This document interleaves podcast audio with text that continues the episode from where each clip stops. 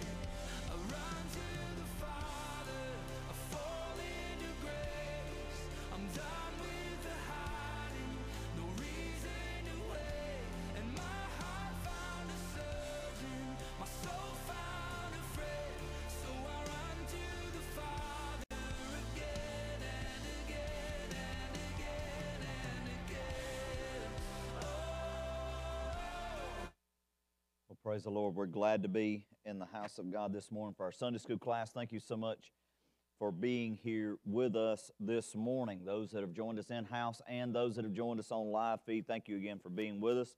I want to remind everybody we do have our Sunday school classes for our nursery, kids class, teens. We have a young adults class and the one in the sanctuary.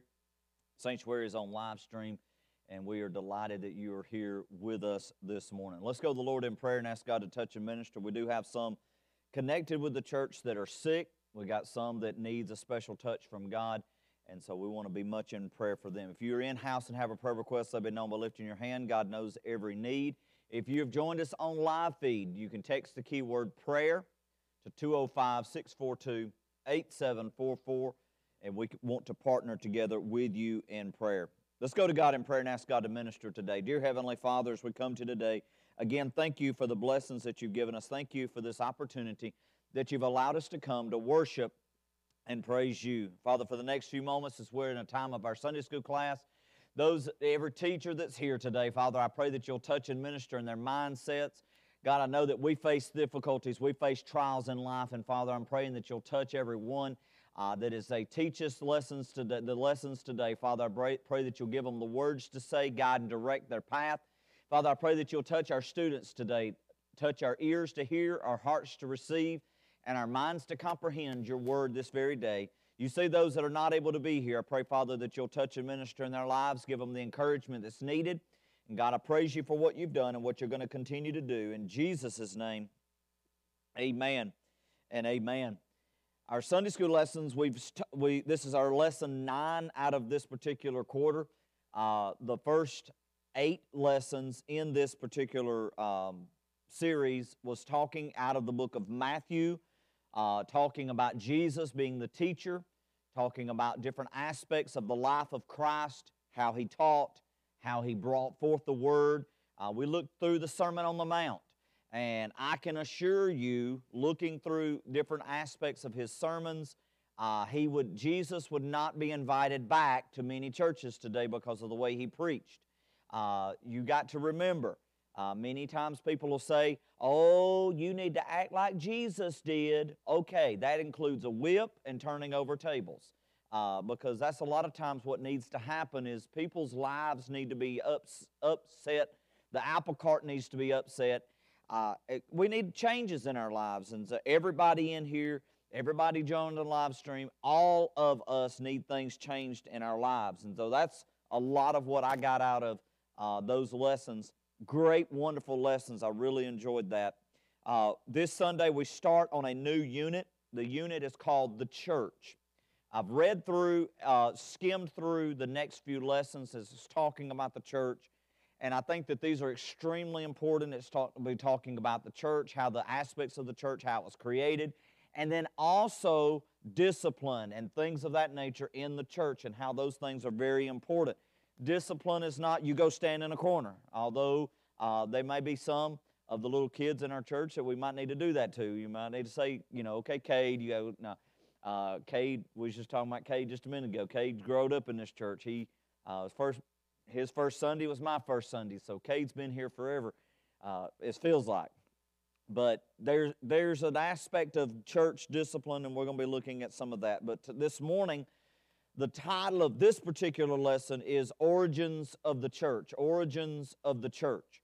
We must always remember that the, and look, I'm going to say this up front because I, this, is, this is something that's just a pet peeve of mine there are people that gets all super spiritual and they they go uh, they'll start this aspects of uh, well the church we're not supposed to be confined to the quarters of a building we're supposed to be at the highways and the byways and we're supposed to be doing but they forget the other aspect of that it says highways and byways and bid them to come to the house and so people will get all super spiritual about uh, uh about they'll pinpoint on one aspect of biblical teaching and they get all super spiritual about that.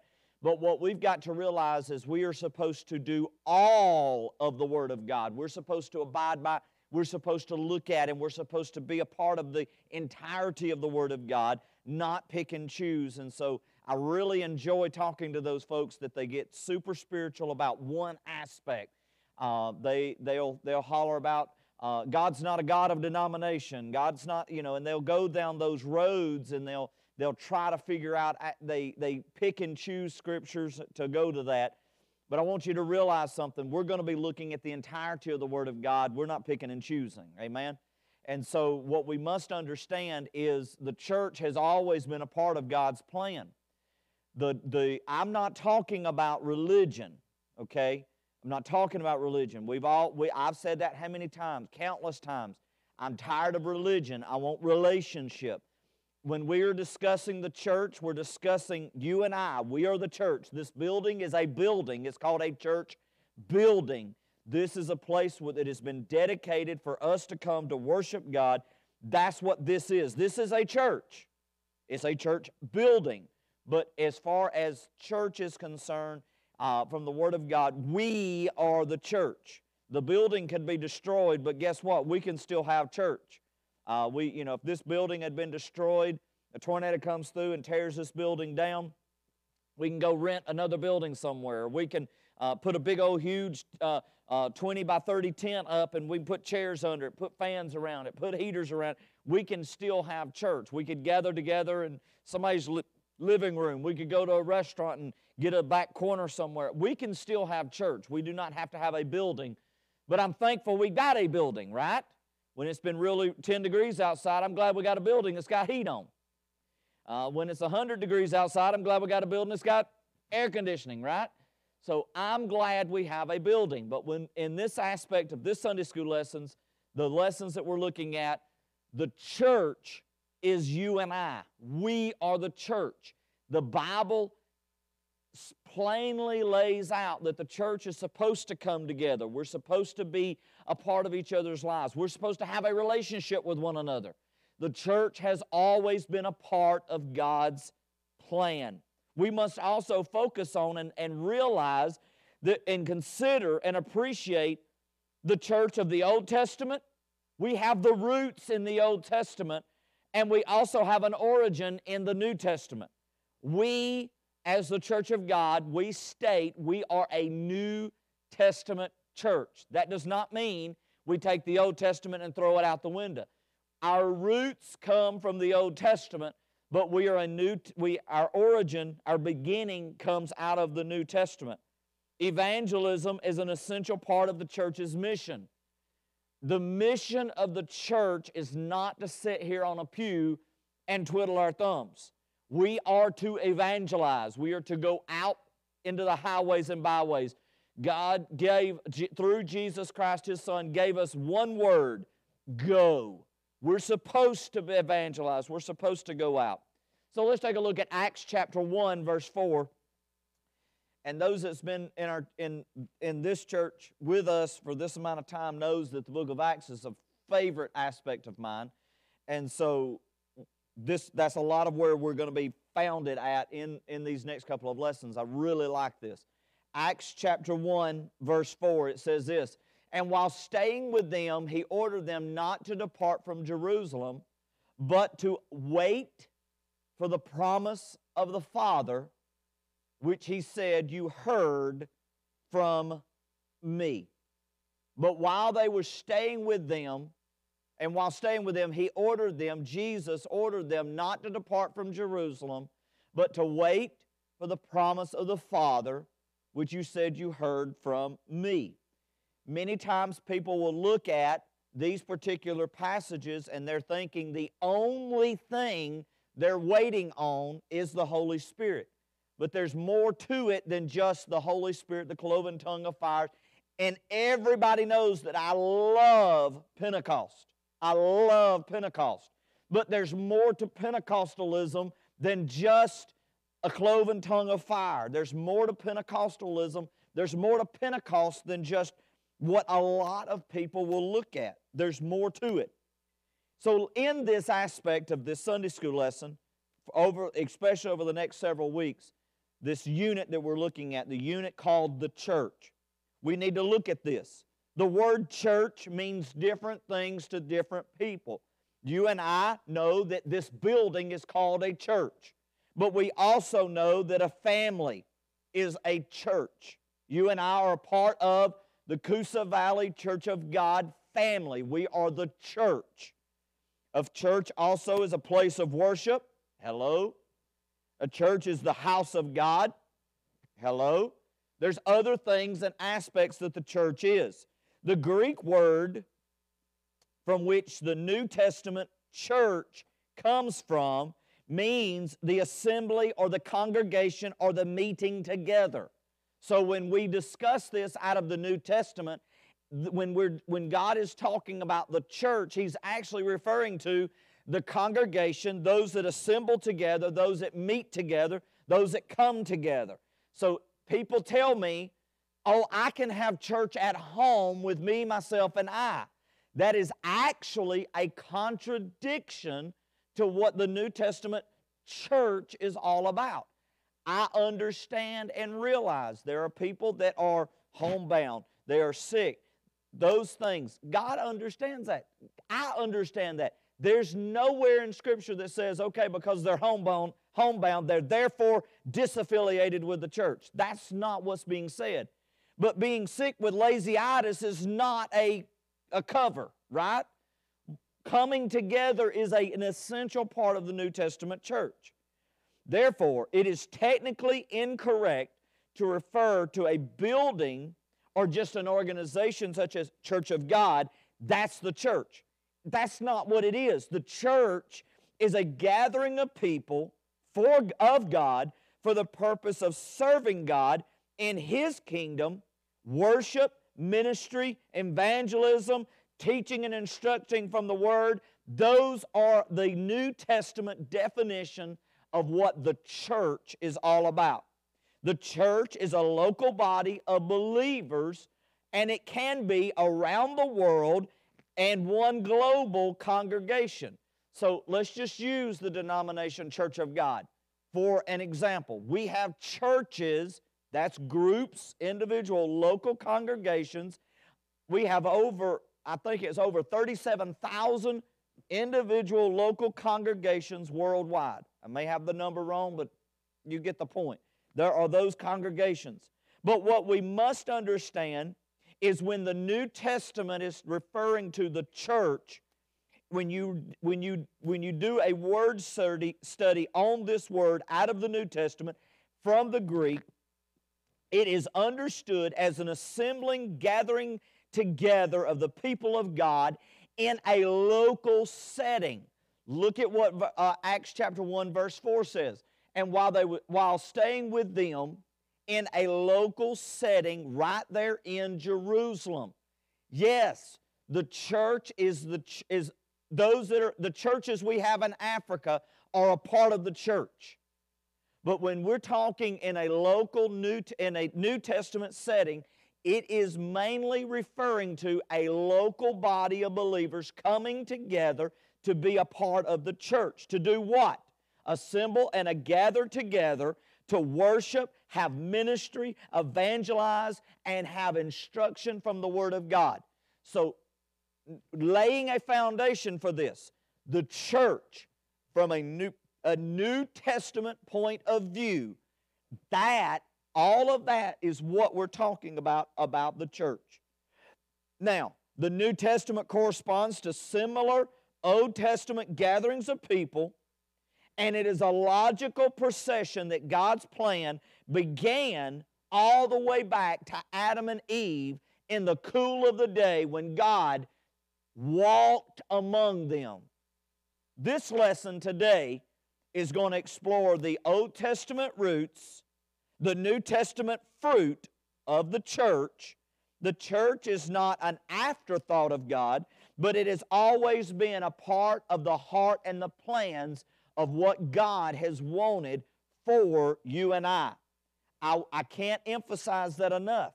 I have I know I've I've had dozens and dozens of people just in this last year alone that have come to me, and just in the last year alone that have come to me and said, I can worship God in my home by myself.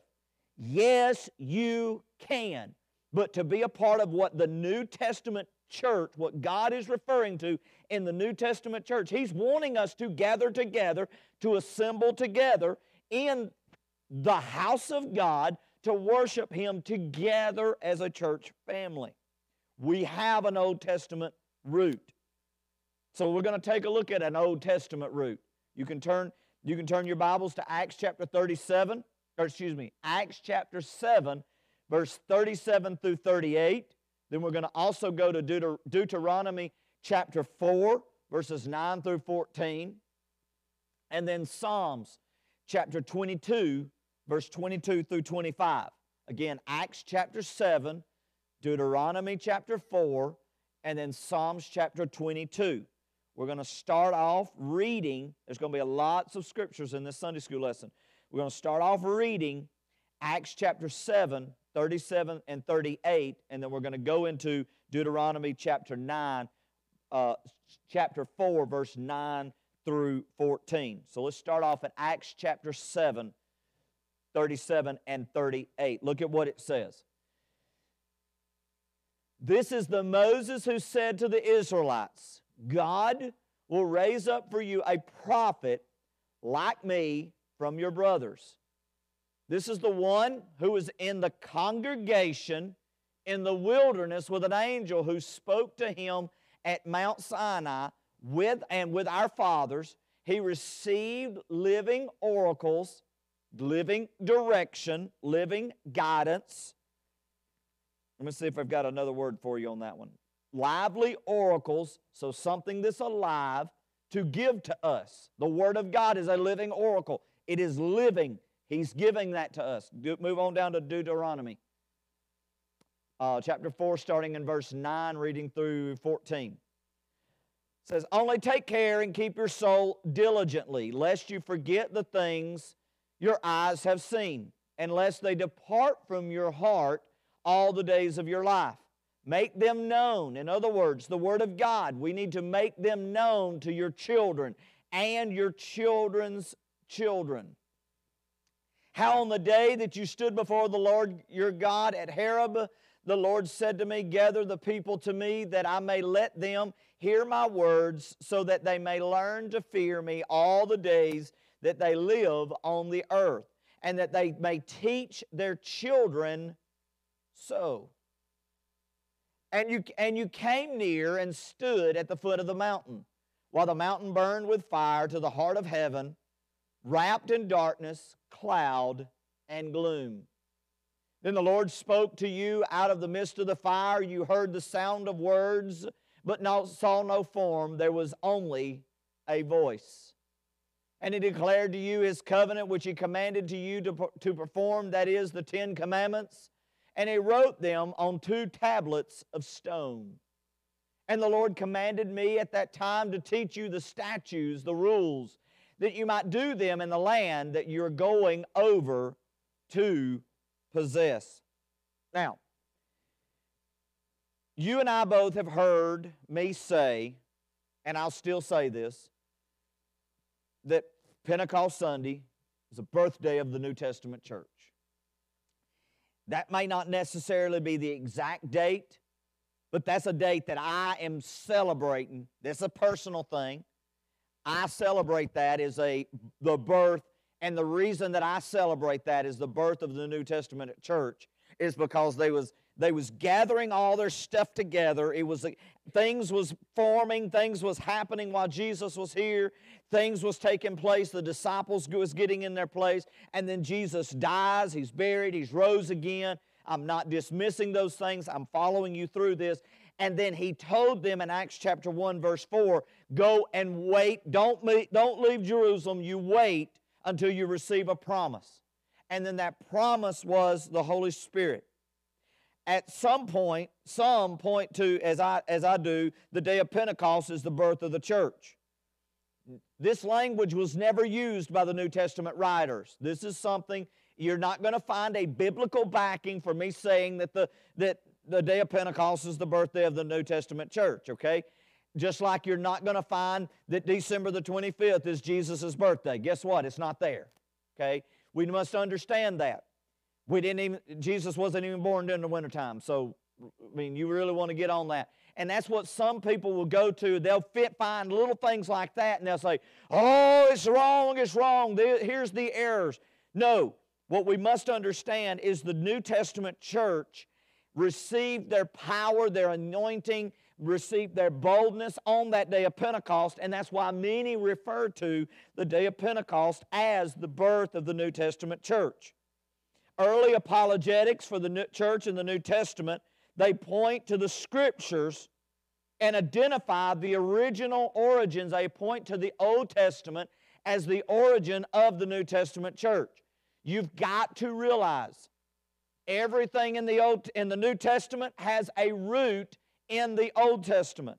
You cannot throw out the Old Testament because if you do, you're throwing out the New Testament as well. Taking a look at Acts chapter 7, verse 37 and 38, looking at those scriptures. This is G- Stephen's self defense to the Sanhedrin after the rulers of the synagogue had brought false witness to accuse him of blaspheming. Stephen argued that the gathering of believers in Jerusalem was a continuation of the plan of God, the gathering of the people of God in the wilderness. He began with Abraham and progressed things through through the history of Israel. The Old Testament, the prophets, accumulating all the way through their guilt of what they've done against the Sanhedrin's done against the church.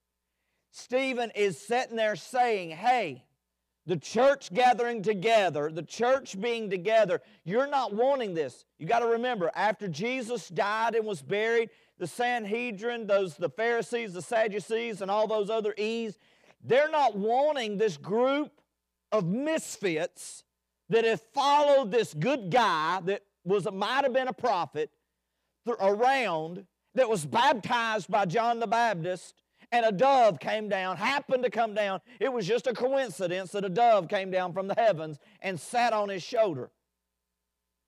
The Sanhedrin court, the religious leaders of the day, they're wanting to squish this group of misfits that has grown from 12 to 120 and is continuing to grow. They're into the thousands now, and the Sanhedrin saying, We got to get rid of this joker. We got to get rid of this bunch. They're contradicting everything that we're doing.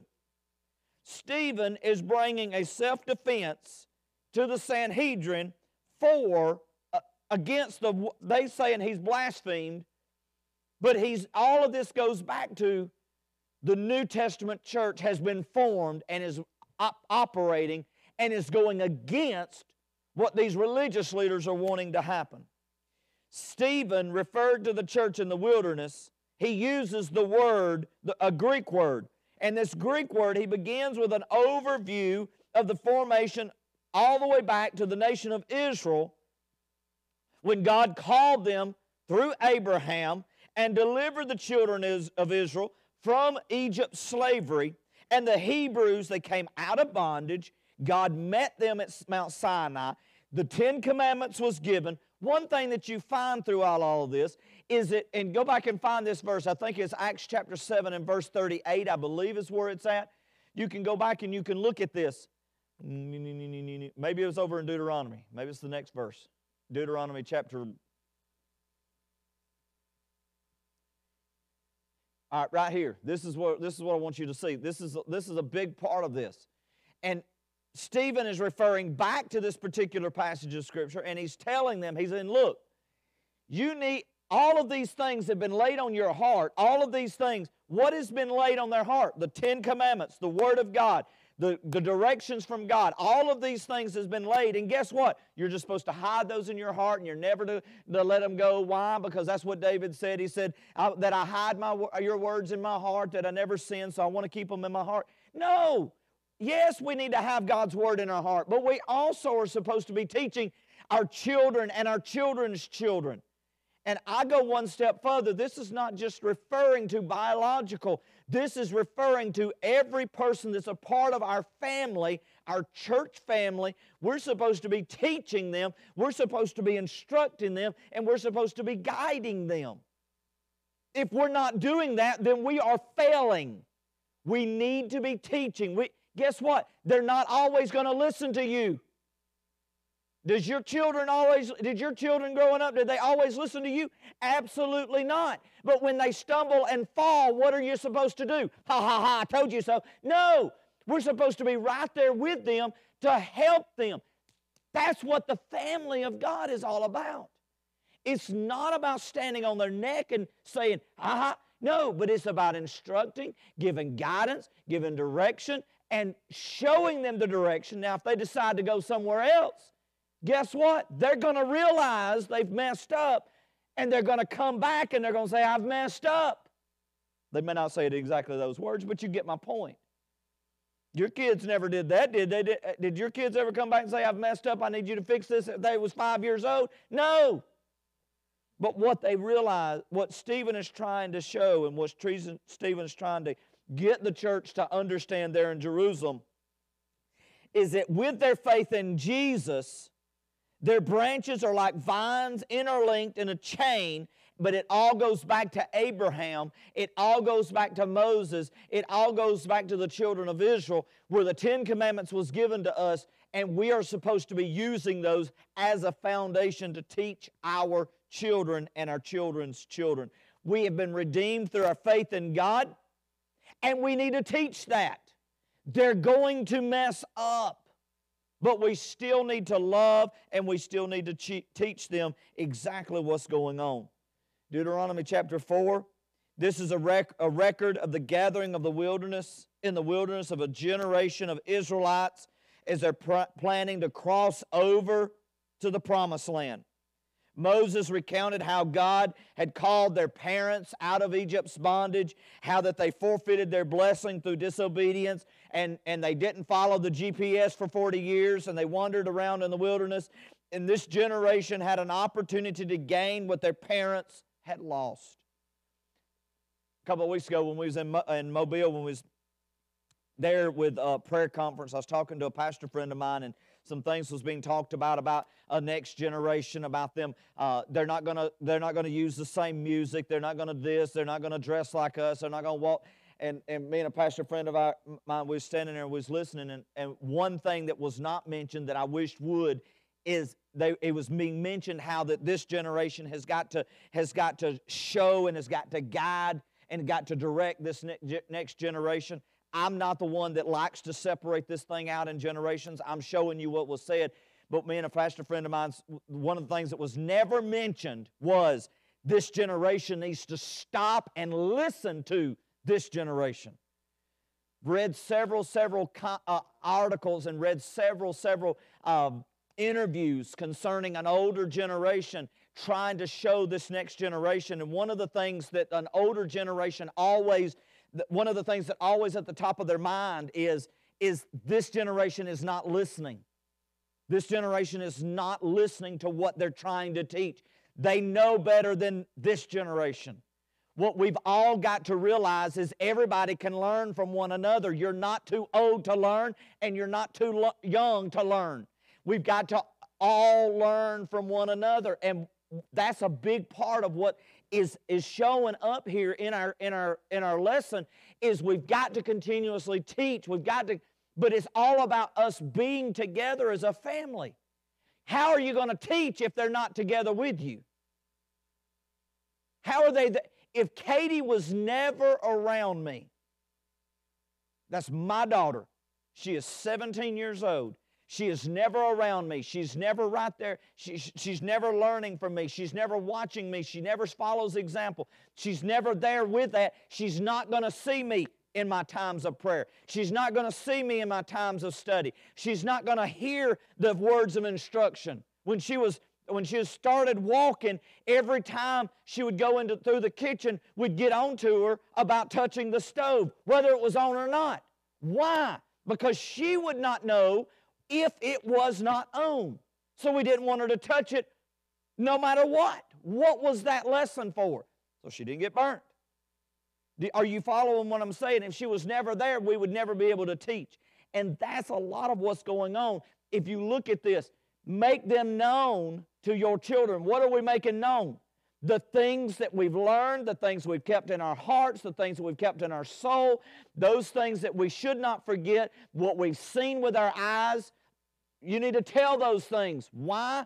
Because they've got to learn how to serve God. Moses implored the people. He implored this next generation. He said, Don't make this, learn from your parents that you don't make the same, the same mistakes. Pass along the covenant to the children, to your children's children, so that they can learn and they can, they can uh, benefit for what we've done. If I know that there's a hole in the floor right there and I keep tripping on it, what do I need to do? I need to teach the next person that's going to be over here. There's a hole right there. What have they done? They get to learn there's a hole right there and they don't trip over it. That's the same concept. We are to remember. I wasn't there when, when Israel gathered before the Lord at Horeb and God showed up with a powerful manifestation that, that, the, that the whole earth shook when God spoke. I wasn't there when Moses came down off of the mountaintop with the, the, the, the Ten Commandments. I wasn't there when the Red Sea was, but I, when all of those things, I, I wasn't there. But I can learn what God has done from previous things. We're supposed to continuously share those things. The church is not this building. The church is this family of believers. Move down to Psalms chapter 22. Look at verse 22 through 25. Psalms 22, verse 22 through 25. I will tell of your name to my brothers in the midst of the congregation. I will praise you. You who fear the Lord, praise him. All you offspring of Jacob, glorify him. Stand in awe of him, all you offspring of Israel. For he has not despised nor abhorred the affliction of the afflicted, and he has not hidden his face from him. He has heard, but he has heard when he cried to him. From you comes my praise and the great congregation. My vows I will before, perform before those who fear him.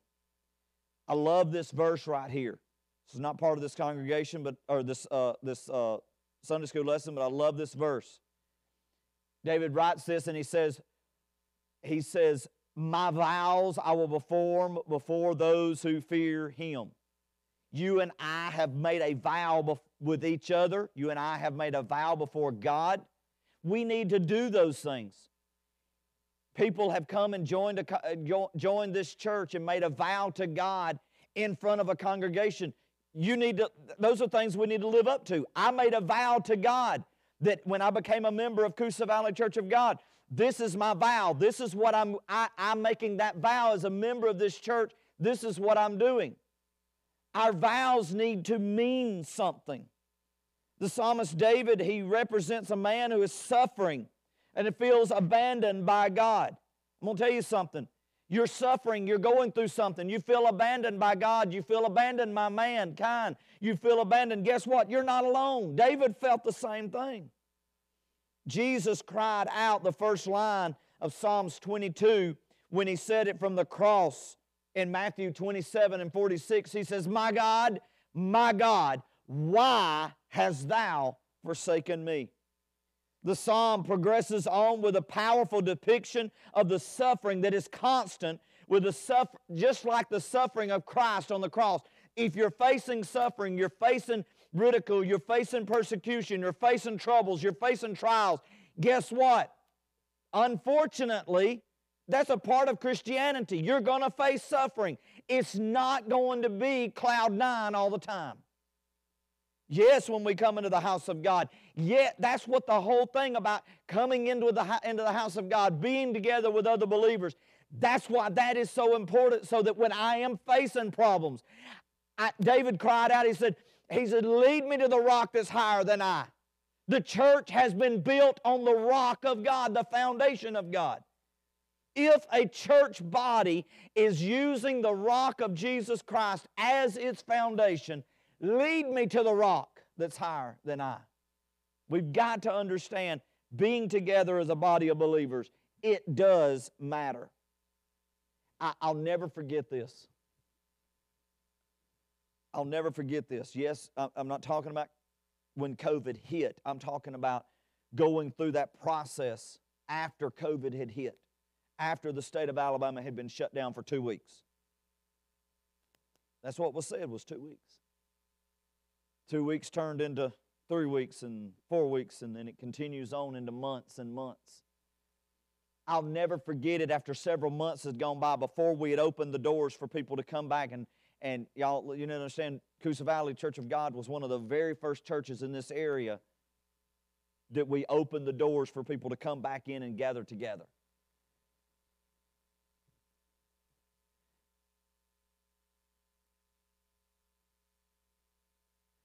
But I know the importance of us coming together. And I'll never forget this. I had several people call me right before the time came that we had opened and we said, All right, y'all, we, we, we, we need to get back together. We need to get back together. And I realized there was some that didn't, and I get that. I understand that. I'm not, not, I'm not knocking that.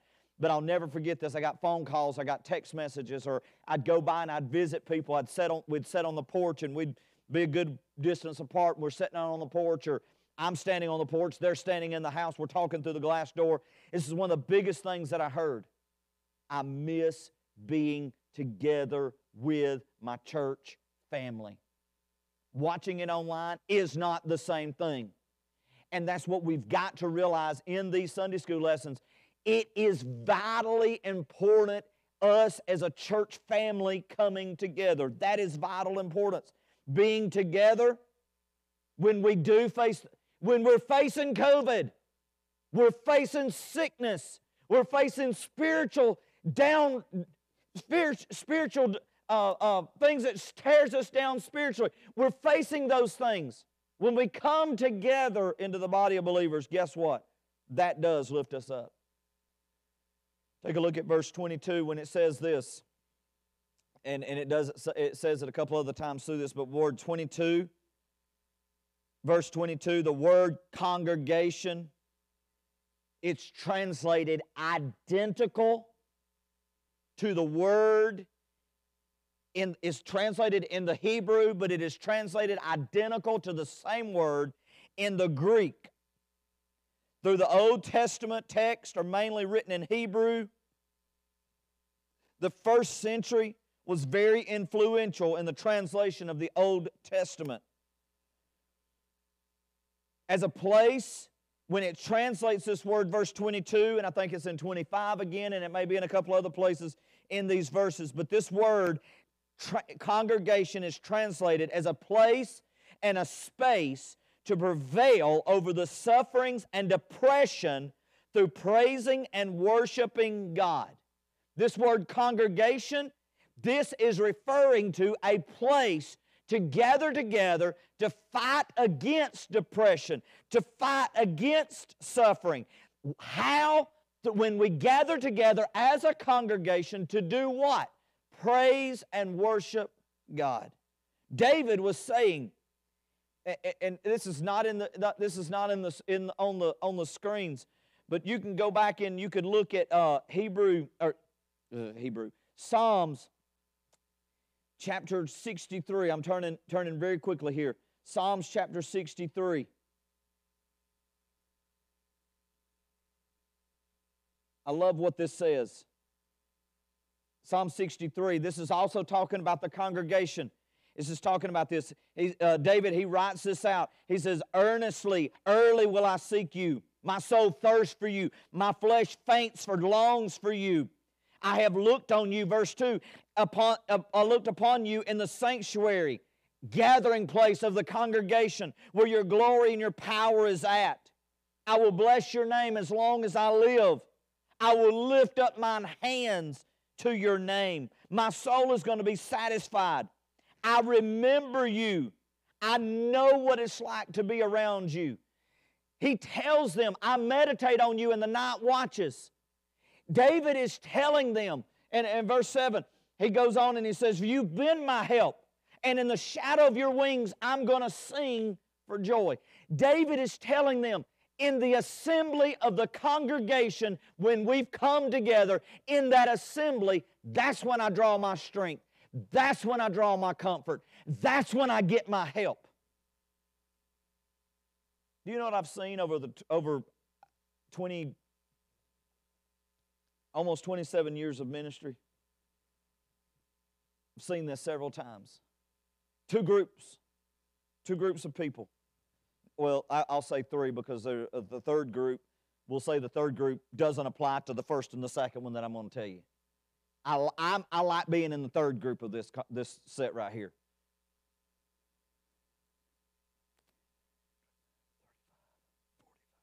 Almost 30 years of ministry. I was doing the math in my head.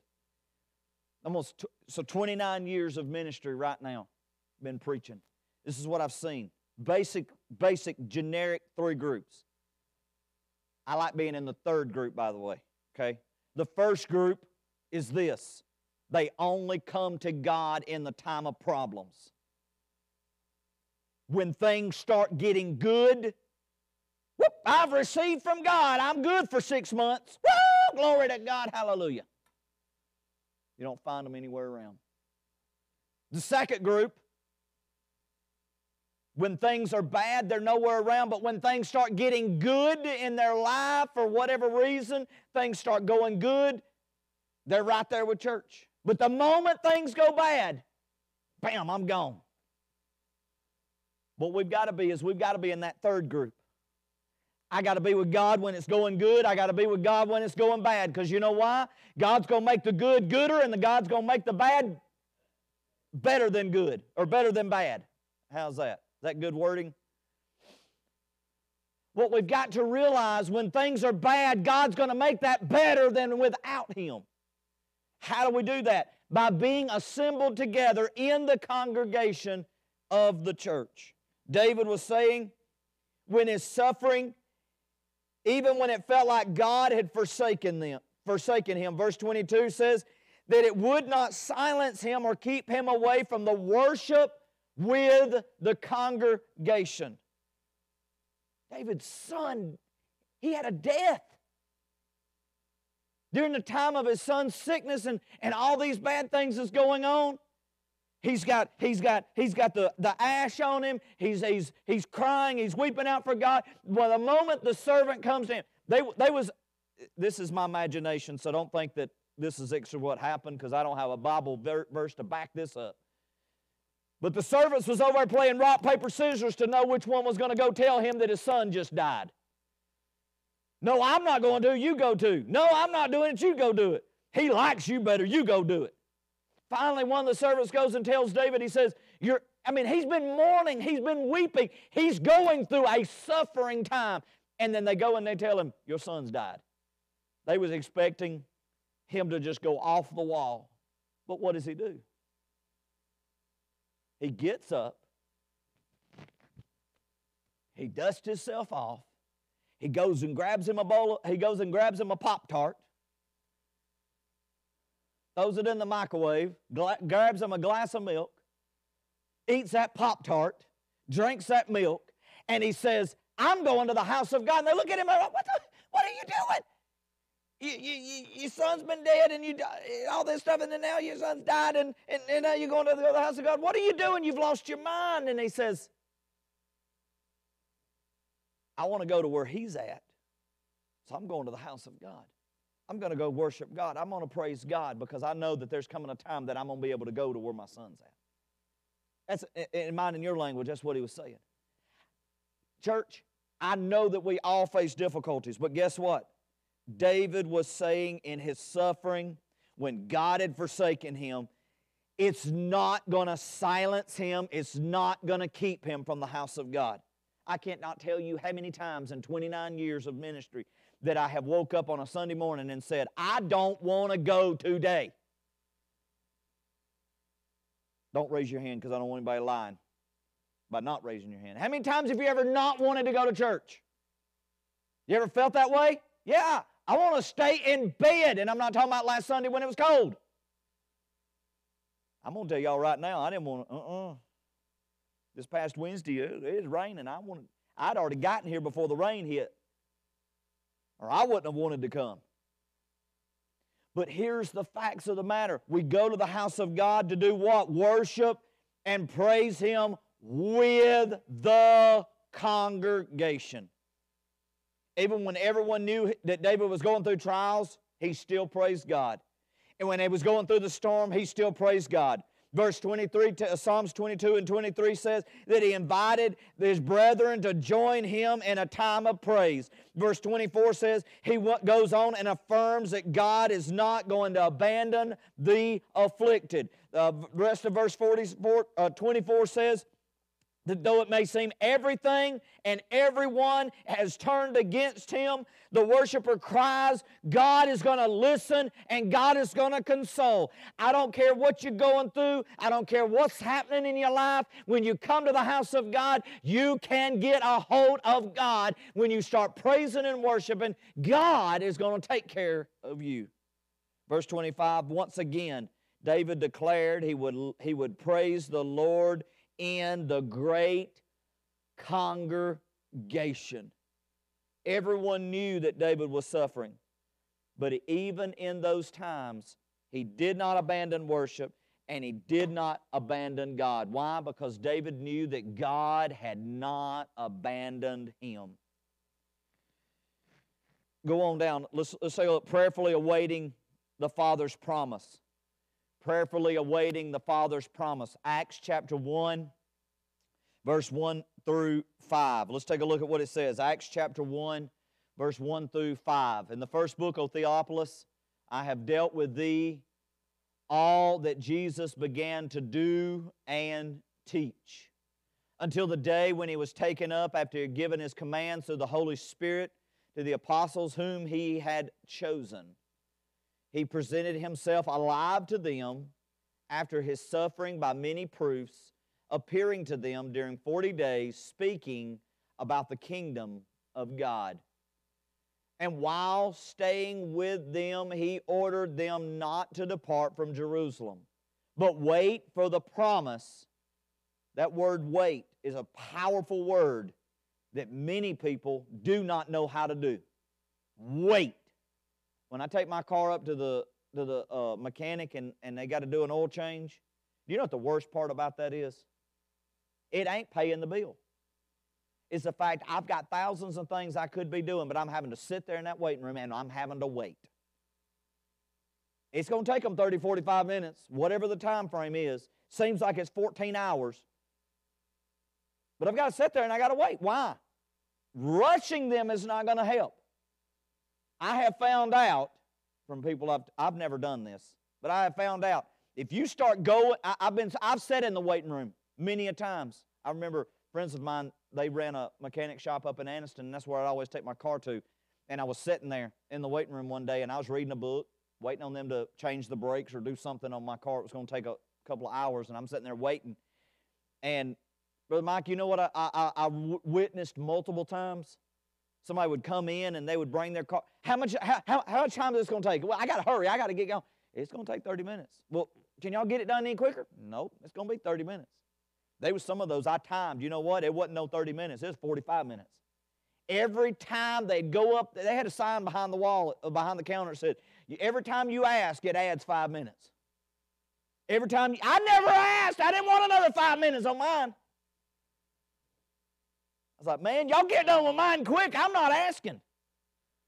But the thing about it is, is wait for the promise which he had said, You have heard from me.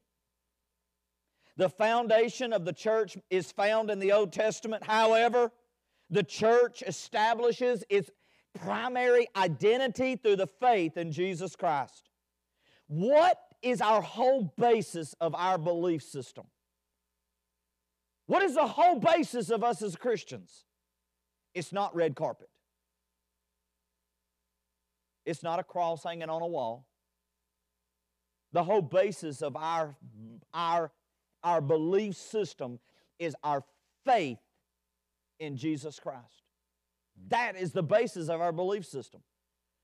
Our faith in Jesus Christ over what? We know that the blood of Christ was shed on the cross of Calvary for the forgiveness of our sins.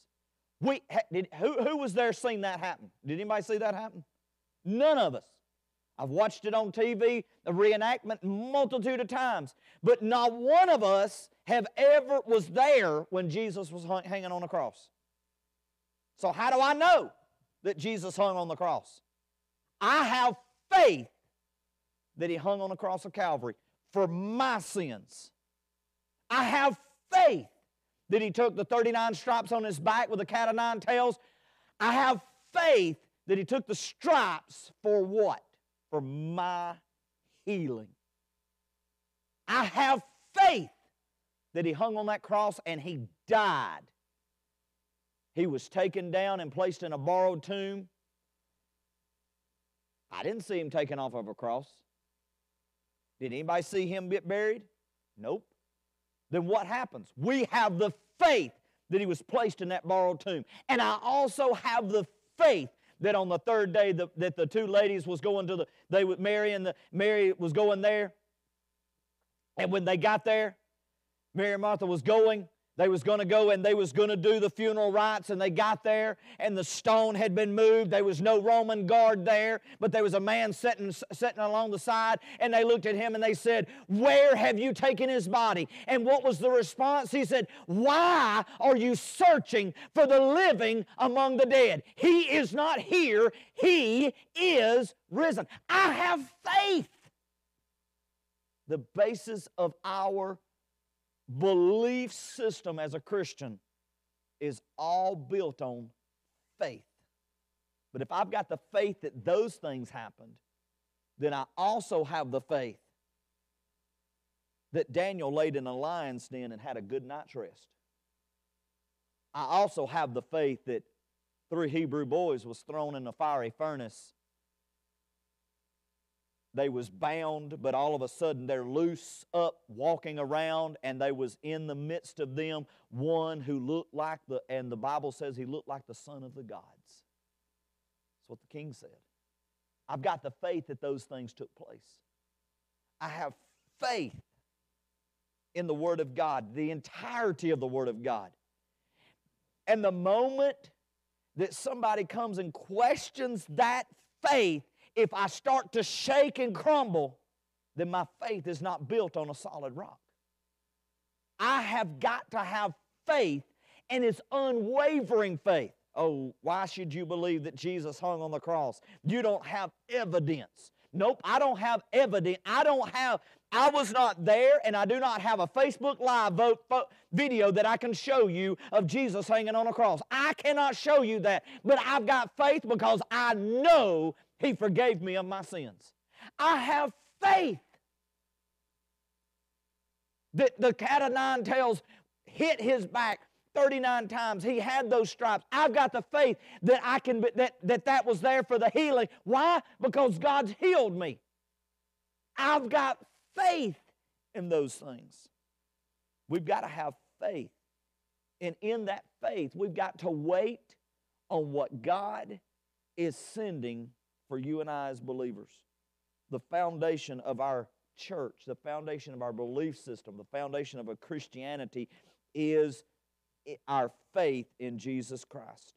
Jesus Christ was the long awaited Messiah that the uh, Old Testament prophets had been t- talking about. Can you just imagine walking down a road one day? You just left your house and you go into the nearby Dollar Generals. You walk, you're strolling, taking a stroll one day, and you see this crazy looking fella coming out of the woods, and he, you get a little closer and you can, ooh, he hadn't bathed in several months. He don't look like he's ever went to, man, I was fixing to name, name a suit store, but I can't even name a suit store now was just talking about uh, he's never been to on time fashion. He's never been to andy's big and tall. He's got he's got he's got animal skin on him as his clothing. And he comes out of the woods. We ain't heard from a a word from god in a long time. And then all of a sudden this guy comes out of the woods and he says repent for the kingdom of heaven is at hand and then you're getting a little closer and you see him, he's starting to baptize folks in, in a pond over there. And so you stop and you just start watching. You want to see what's going on. You want to see what's happening. You know good and well you'd have done it. Every time there's a wreck on 231, what does everybody do? We don't spe- speed up, we mash that brake, and we go slow because we're looking. I wonder if that's so and so's car. I'm going to see, I wonder what happened over there. As soon as you get home, you go on Facebook and you try to find all the group pages and you want to see what, what took place. Somebody got pictures, somebody's telling what happened. So you're going down the going down the road. You're supposed to be going to the Dollar General, and you start slowing down. You start watching, and all of a sudden you hear that that that that man that come out of the wilderness. He says, "Look!" This is a guy coming up the road whose shoes I'm unworthy to loosen. He gets a little closer and he starts. This guy named John the Baptist starts telling. He start telling him, this guy, I can baptize you in water, but this guy's going to baptize you with fire. And Jesus gets closer and he says, I need you to baptize me. He's, whoa, wait a minute. I can't baptize you. Y'all think about that. I've baptized probably 100 something folks. I could not imagine baptizing Jesus Christ. I'd be afraid I hold him under too long. But John the Baptist baptizes him, and you're still standing there and you got your grocery list you're supposed to be going to Dollar General for. Jesus gets baptized and when he comes back out, a dove lands on his shoulder. And a voice from the heaven says, This is my son in whom I'm well pleased. You get, you get back home and your wife says, What took you so long to go to Dollar General? Honey, you just would not believe what happened today. Y'all just think about this. This is what took place. But I've got the faith. Why? Because I believe in the Word of God. Our belief system, everything that we have, everything that takes place in our life is our belief in God, our belief in His Word, our belief in Jesus Christ. Let's, let's Let's wrap this thing down. I just got two minutes left.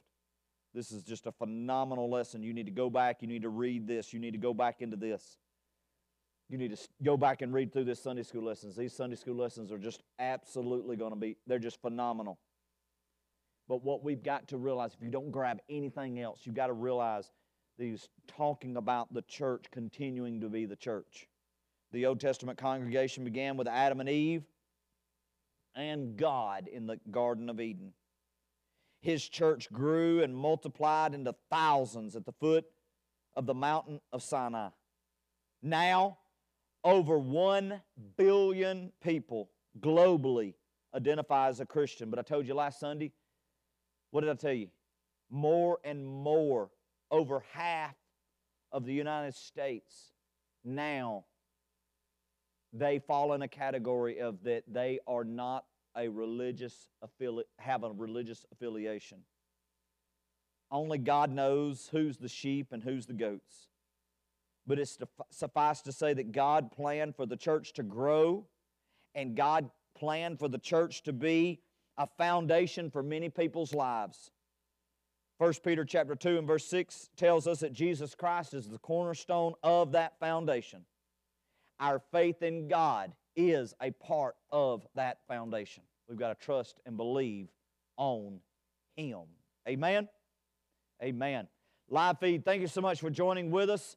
Join us back at 11 o'clock for our Sunday morning worship. May the good Lord bless you as our prayer. Thank you so much for being with us today. May God bless you. Amen.